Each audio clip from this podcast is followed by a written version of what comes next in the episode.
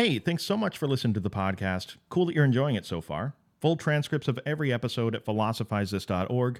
And to support a show like this, go to patreon.com slash philosophizethis. Could never do this without your help. Thank you. Want to begin the episode today with a little thought experiment. I want you to imagine that something happens to society as we currently know it. You know, there's a downfall of the standing government of whatever country you're currently living in. And all of a sudden, you find out that the new system of government that's going to be erected is a monarchy. Now, as modern citizens of democratic societies, we're supposed to be appalled by the idea of this ever happening. I mean, we saw what happened in World War II, right? We saw what happened categorically throughout human history. Absolute power corrupts absolutely. This monarchy's never going to work.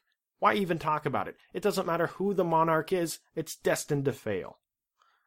Well, hold on. Let's just say that we had to for a second. What sort of qualities would you want that monarch ruler to have if you had to be ruled by one? What sort of personality traits would you want him to have? In fact, let's take it one step further and go a little bit ridiculous here. What would that monarch ruler's spirit animal be? what animal from the animal kingdom possesses the sorts of qualities that you would want in a monarch ruler if you had to live under one? Now, Machiavelli gave us a couple. Would you want him to be cunning and sneaky like a fox? You know, to be able to always be one step ahead of other rulers? Or would you want him to be more like a lion?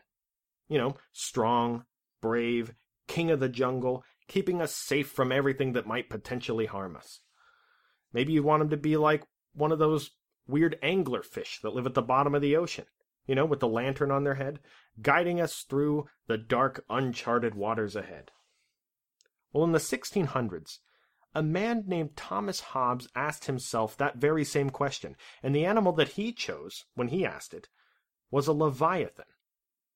Now, for anybody unfamiliar, the leviathan is an animal from mythology. It doesn't actually exist. It's known as being monstrous and terrifying, kind of like the alpha predator of the ocean. But look, you don't got to take my word for it. You can read exactly what Thomas Hobbes read in the Bible. In Job 41:18, quote, His sneezings flash forth light, and his eyes are like the eyelids of the dawn. It says later in the Bible, Smoke went up from his nostrils, and devouring fire from his mouth, glowing coals flamed forth from him. It says in Revelation later, and I saw a beast rising out of the sea, with ten horns and seven heads, with ten diadems on its horns and blasphemous names on its heads. Now, to me personally, I think this sounds terrifying.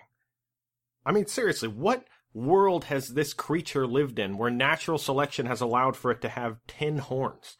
Like, in what world do you benefit from fighting ten things simultaneously? But really, it's not important what I think of this thing. It's what Thomas Hobbes thought of this thing. These are the descriptions he was reading when he was racking his brain for the thing that he wants his leader to be most like. I mean, of all the creatures you could choose, you choose a leviathan? That doesn't sound very fun. Well, he was speaking metaphorically. He needed to go to mythology to even find a creature to compare his vision to. Now, the title of his most famous work was Leviathan, and he actually helped design the front cover of the first printing of his book. And what he chose for the cover was a giant human shaped figure. Its body made out of hundreds of small human bodies representing the citizens of a potential state. And the head of this giant human figure was one man, what he referred to as the sovereign. But before we dive into Leviathan, it's going to be useful for us to understand where Thomas Hobbes is coming from with all of this. Let's get a little background on him. Thomas Hobbes was born in 1588 and was very quickly after his birth made an orphan. Now, shortly after that, his uncle, who happened to be quite well off, quite rich, agreed to take care of him. And that's significant to us because without his uncle as his guardian, Thomas Hobbes may not have ever had the resources to acquire the education that allowed him to then go on and affect generation after generation of future philosophers, which you'll soon learn about. But the other important part of Hobbes's life is that he lived smack dab in the middle of the English Civil War that took place in the 1640s. So he was uniquely aware of just how easily the bricks that hold society together can come crumbling down. Now, this fact also offers us some insight into the world Hobbes was immersed in, and how that world may have shaded his views on human beings in general, or the inevitabilities of any political system that he saw. But moving on, maybe some of us have heard the term social contract before. Well, what is a social contract? Well, we can get some insight into that by thinking about what a contract is at all. The dictionary defines contract as a written or spoken agreement, usually by two or more parties. Well, the social contract that we're going to talk about today is one of several social contracts that will eventually be laid out by philosophers, and what it concerns itself with at its core are two fundamental questions. One, why do humans need government in the first place? Or how did people come to realize that government was a good idea at all? And two, what is the role of government in the lives of the individual citizens? Or how much authority should that government have? Now, the social contract is something you're very familiar with, because whether you realize it or not, you have signed it and live in accordance with it every single day ever since that, that fateful day at the hospital when your mother gave birth to you. But to be fair to you, it really wasn't an explicit choice that you made at first. The choice was made for you by thousands of years of human civilization. But to be fair to them, in the eyes of Thomas Hobbes, it was without a doubt the correct choice, and you should really be thanking them for it. Let's talk about why. Thomas Hobbes says that in the beginning, man lived in what he called a state of nature. Now, in modern times, nature typically comes with a pretty positive connotation. You know, let's go on a nature walk. You want to come? That sounds pretty peaceful. You wouldn't want to come on the Thomas Hobbes nature walk. The state of nature to Thomas Hobbes is a ruthless, dog eat dog, perpetual state of warfare where anything goes and any act of violence is justifiable, no matter how seemingly unnecessary it is. This sort of world is the default state of man when no laws and government are in place to maintain order. Maybe the best way to picture the state of nature that Thomas Hobbes described is to think about what it might look like in modern times if it was instantly implemented. I mean, what would happen if all of a sudden laws and government cease to exist? What would the world look like? Well, luckily for us, it's laid out perfectly in the movie The Purge that came out a couple years ago. In fact, I think there's a sequel coming out this year. If anybody hasn't seen it, the premise of the movie is that, well, for various reasons that supposedly benefit society in the movie, the tagline of the movie trailer is that all crime, including murder, is legal for 12 hours. And then once that 12 hours is up, it's over, you can be punished again. I still have no idea why they needed to make the distinction that all crime, including murder. I'm pretty sure that's included in all crime. But anyway, this 12 hour period in this movie is a great depiction of what the state of nature would look like to Thomas Hobbes. There are no private property laws.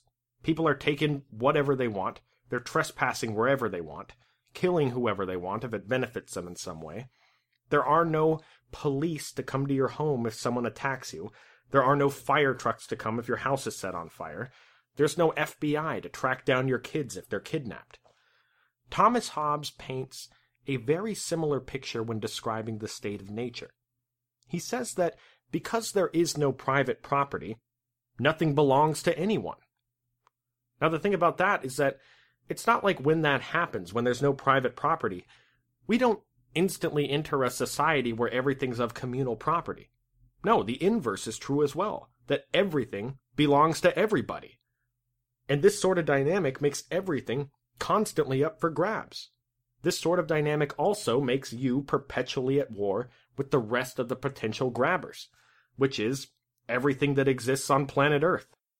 Hobbes describes the state of nature here, quote, in such condition there is no place for industry, because the fruit thereof is uncertain, and consequently no culture of the earth, no navigation, nor use of the commodities that may be imported by sea, no commodious building, no instruments of moving or removing such things as require much force, no knowledge of the face of the earth, no account of time, no arts, no letters, no society, and which is worst of all, continual fear, in danger of violent death, and the life of man solitary, poor, nasty, brutish, and short. Not only are you constantly at war with things like starvation or the elements, or not to mention any renegade asteroids that might want to come down and just instantly end your existence, but you are at war with every single other human on planet Earth. You're living a subsistent lifestyle. You have nobody to trade with. There is no specialization.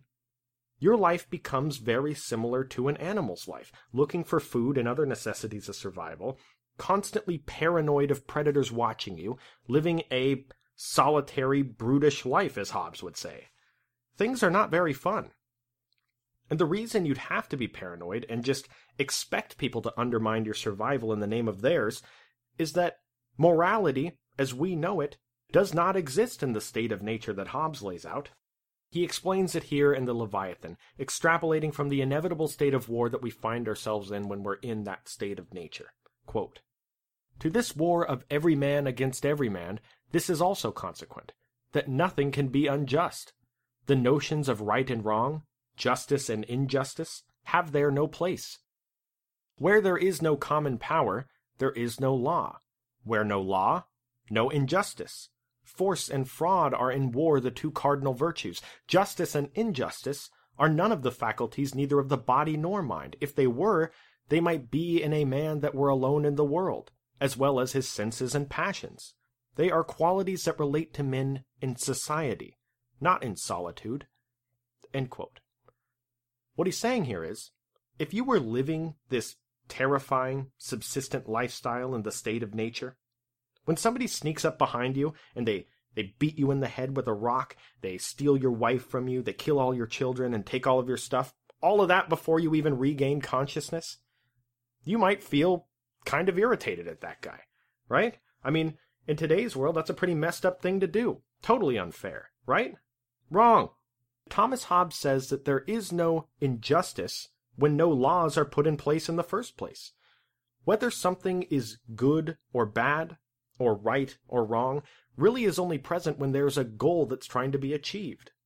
People living in the state of nature don't have a system of laws that they can look to and feel a sense of injustice about. In the state of nature, there is no good or bad behavior as we would typically see it. In fact, the only thing that can really be considered a good in the state of nature, the single goal that is in place for humans when in this state of nature, is self preservation. Self preservation is the goal, therefore, in every action that we take while in this state of nature, we should strive for it. Let's say you come across somebody else's camp. He's gone somewhere, so you take all of his food, all of his supplies, all of his materials. That's perfectly justifiable because you're acting in the interest of the only good, which is self preservation. And to Thomas Hobbes, this is both obvious and understandable. This is perfectly compatible with his view of what human nature is to be selfish. We are self interested, survival oriented machines to Thomas Hobbes. We have deep impulses deep inside of us to slight each other in the name of self preservation. By far, this is the biggest point of disagreement with Thomas Hobbes by future philosophers. Are all humans at their roots fundamentally selfish? It's a tough question, and it's not weird if you feel attacked when he says that. It's not weird if you disagree with it. I mean, after all, how does Hobbes explain someone who volunteers their time? How does Hobbes explain somebody that performs good deeds, like helping an old lady across the street? Certainly, these people who are altruistic aren't selfishly driven at their core, are they? Well, there are good arguments on either side. Hobbes would probably respond to that that people who are altruistic do so because of their selfish drive to assert themselves as superior to other people. Morally superior to those who could have helped the old lady across the street, but chose not to, and physically superior to the old woman he's helping across the street. Now, when you start to get into the intentions as to why people do what they do, things can get a little hazy. The important part is that Hobbes views human nature as fundamentally selfish, and he's perfectly fine with that. In fact, if you're one of those people that think that deep down people are good at their core and not selfish, Hobbes would say, why do you lock your door at night then? I mean, if that's truly what you believe, that humans are good and not selfish, then leave your door unlocked. You shouldn't be scared of that. One of the things that makes Hobbes really unique about this time period is that he's not really interested in thinking about utopias or how he would like for the world to be. He's interested in what the world actually is, right now. And humans, to Thomas Hobbes, are selfish creatures. Humans, time and time again, declare war with other humans and other creatures for their own self preservation.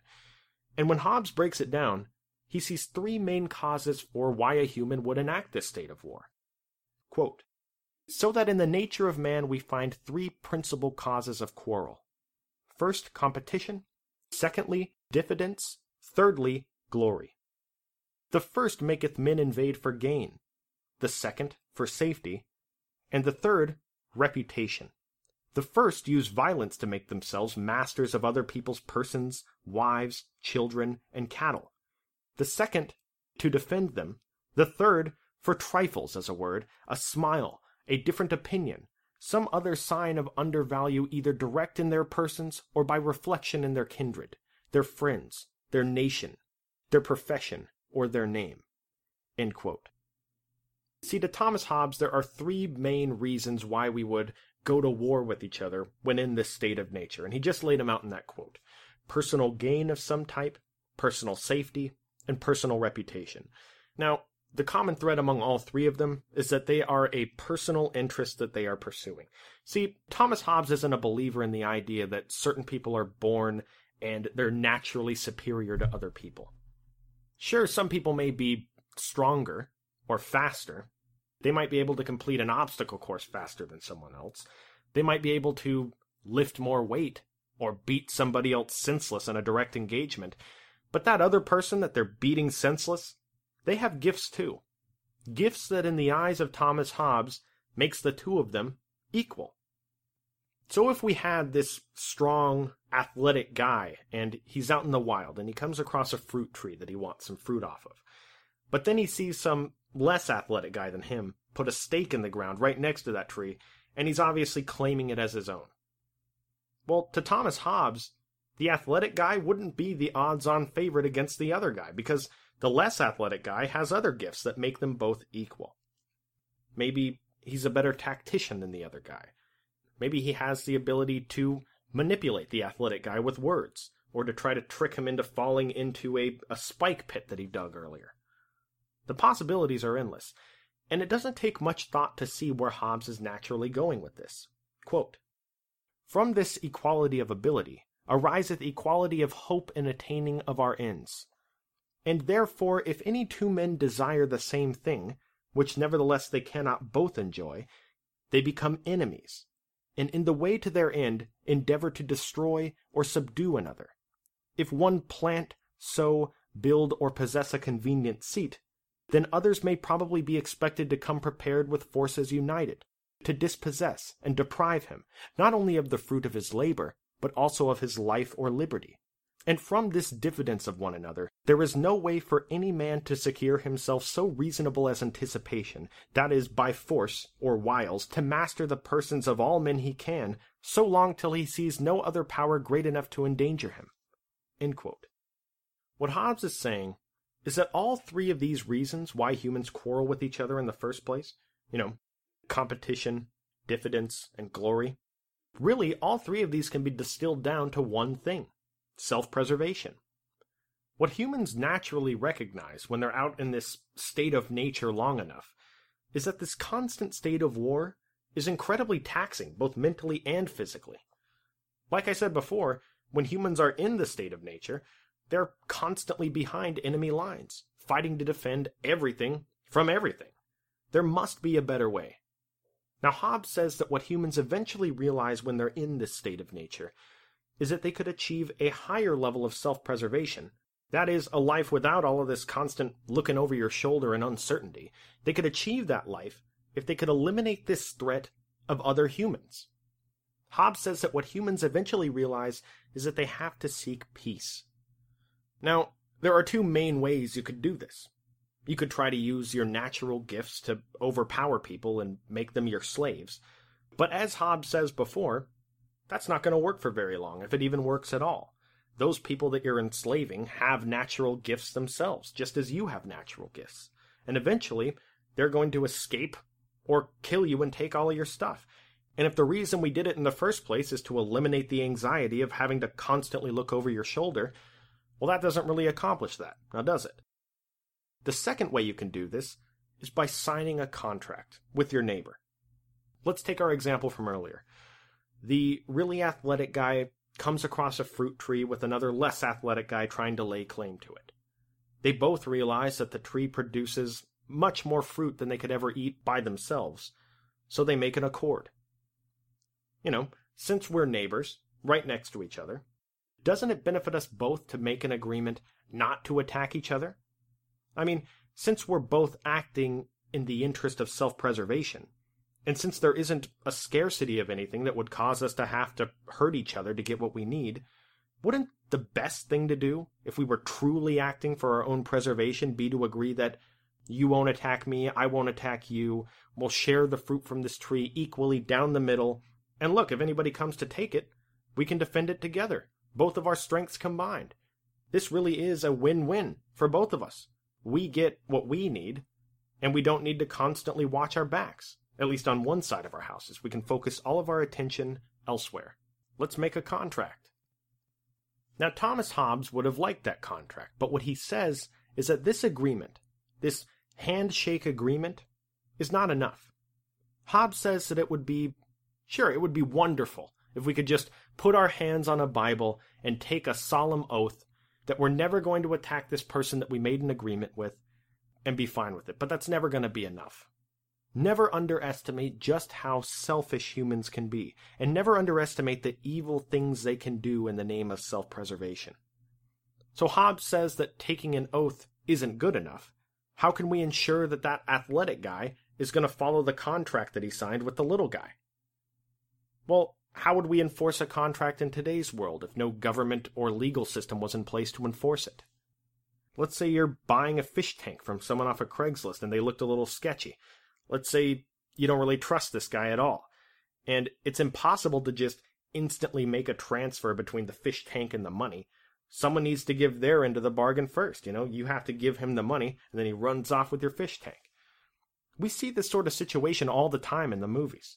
You know, the protagonist and antagonist meet somewhere. The antagonist usually has the leading female and love interest of the protagonist in a headlock with a gun to her head saying, Give me that briefcase full of money or the girl gets it. Well, the hero of the movie doesn't trust this guy. Why should he? He says, No, you give the girl over, then you get your briefcase full of money. Now all of a sudden, there's a stalemate. Who gives their stuff over first? Both parties can't trust each other. In fact, whenever somebody does hand over their half first and the other side reciprocates, my first thought is always, wow, why'd you do that? You could have had both of them. You're an idiot.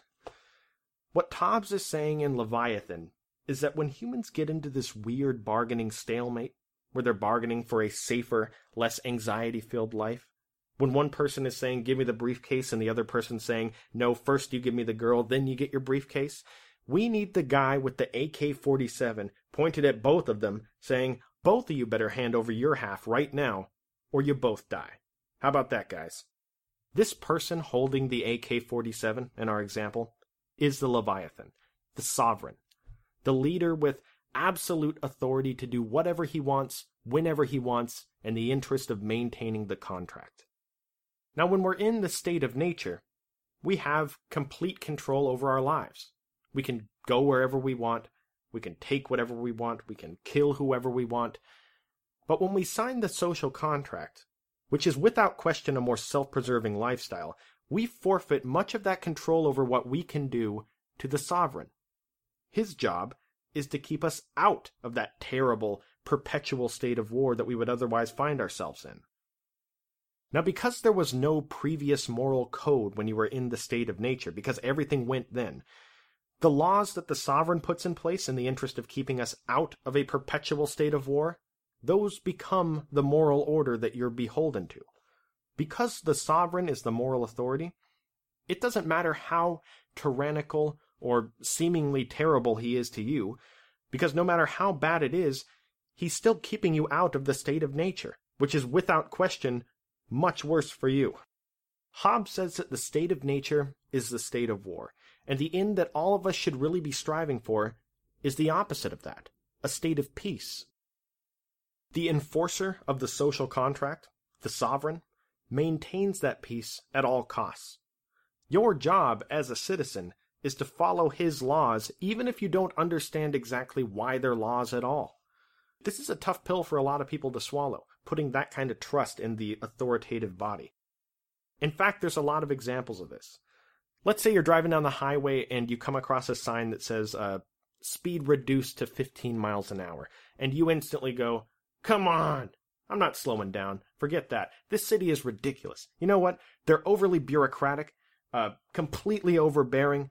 All they're trying to do is nickel and dime the seconds of my life away from me so that they can. And then you hit a little kid that was playing in the middle of the road and you couldn't stop in time. Now just imagine how angry those parents would be at you.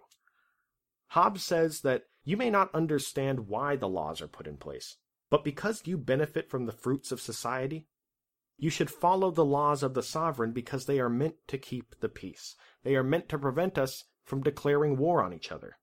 Those parents of that child may have declared war on you, figuratively speaking. See, government is a necessary evil to Hobbes.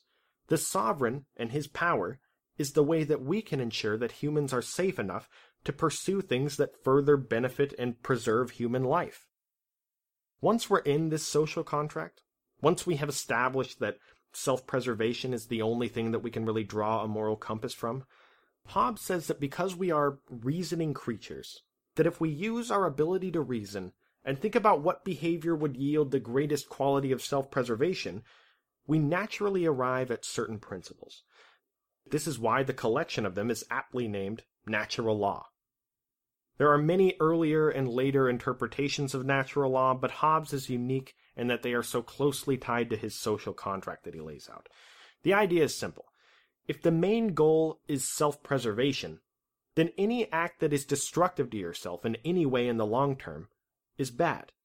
If an act is truly helpful to you, it's good. Now, these good and bad actions are not always immediately evident to us. But Hobbes says that these things are known innately by all, and if we just use our ability to reason well, natural law is ultimately what follows as a set of fundamentals to live by. The first one is familiar to us. Quote, that every man ought to endeavor peace, as far as he can hope of obtaining it, and when he cannot obtain it, that he may seek and use all helps and advantages of war, the first branch of which rule containeth the first and fundamental law of nature, which is to seek peace and follow it. By using reason, we arrive at the idea that to truly act in the interest of self preservation, we must seek peace. Now, Hobbes lays out 19 different laws that make up his natural law. Most of them are pretty obvious and straightforward, and I highly recommend you read through them before next episode. I'm going to have them on the page for this episode on the website. The reason why is because to understand the true significance of this natural law, we need to dive deeper into Hobbes and his view of what humans are. We can understand why this natural law is so important to Thomas Hobbes by looking at what he saw a human being as at all. Now, maybe a good way to think of this social contract is by comparing it to a football game. The monarch appointed to uphold peace is kind of like the quarterback we, as citizens, are like the players on the field. And Hobbes's natural law is kind of like the playbook that keeps us running our route and not colliding with other players on the field and messing up the game.